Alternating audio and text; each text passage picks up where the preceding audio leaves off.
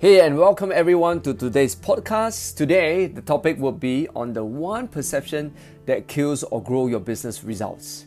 So, we all know that, you know, if your emotions affects your action or lack of action, then perception decides your emotions, right? So, don't you think that having the right perception is really important because it affects your emotions, affects your action, and therefore it would affect your results?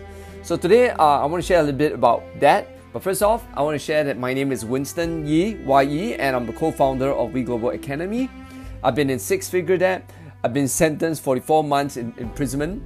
But at the same time, I've also been able to build multiple seven-figure businesses and a $100 million business online. And that's why uh, We Global, we are a, a community of entrepreneurs that have overcome self-doubt and triumph difficult circumstances and who believes that everyone has more potential for financial success, no matter where what they believe about themselves or what circumstances are they facing in life right now. So subscribe to our channel if you want to continue to realize your potential for more financial success and freedom. Well, today I want to talk about yeah, let's talk about emotions, right? And how I learned how why perception is so important was that I was in prison and during that period of time, that was back, I remember it was back in 2010 when I was sentenced in prison for 44 months imprisonment. And in 2011, one of the things that we were able to do was I read this book somewhere, somewhere in the beginning of 2011. And I remember the prison had books, right, that we could borrow. And was we had this yard time, an hour and a half yard time, where we can go to the bookshop to borrow books to read. And I found this book called Mindset. It was written by this professor uh, called Carol, and he's she's been on many many TED talks. And her topic was talking about growth mindset that our mindset is not fixed. We can grow. Our mindset, in fact, our how he discovered after decades of of you know of research, then she realized that all our brain can actually grow. But the problem, what's restricting our growth is our mindset about our perception about ourselves that we are not capable, we cannot grow, we cannot become better, we cannot. So a lot of this um, that also adds on that when I came out of prison, a book that I read that really changed my life was called Obstacle is the Way by Ryan Holiday. And I think it's a very good book that you guys should go and you know read. Um, it talks about how your obstacle actually is the one that actually allows you to thrive and succeed. And one of the things that I learned was that when I changed my perception of how I look at obstacle, is that I was able to look at every obstacle and tell and change my perception and looking at the obstacle, telling myself, hey, you know what?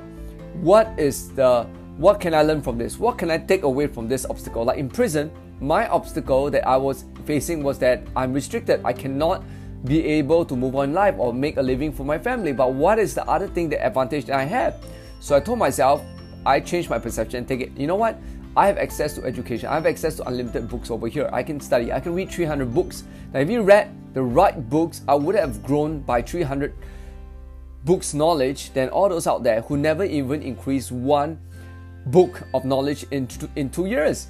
So if I could do that, I would actually be able to see myself that I've grown and I perceive myself that that is the place where I'm just taking a university. It's like someone taking a university degree, except that I'm more driven and I can choose a topic that I really want to grow in.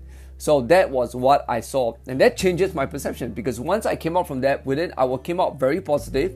Why? Because I was reading all the books that gave me the perception of why, like Nelson Mandela and all those people, biographies of entrepreneurs who have overcome loads of debts and overcome lots of obstacles. Like Richard Branson used to, you know, used to live in a in a car with a kid raising a kid, you know, a two year old in a car. Can you believe that? Uh, sorry, that's not Richard Branson. That's Paul Mitchell, the one, the shampoo guy, right?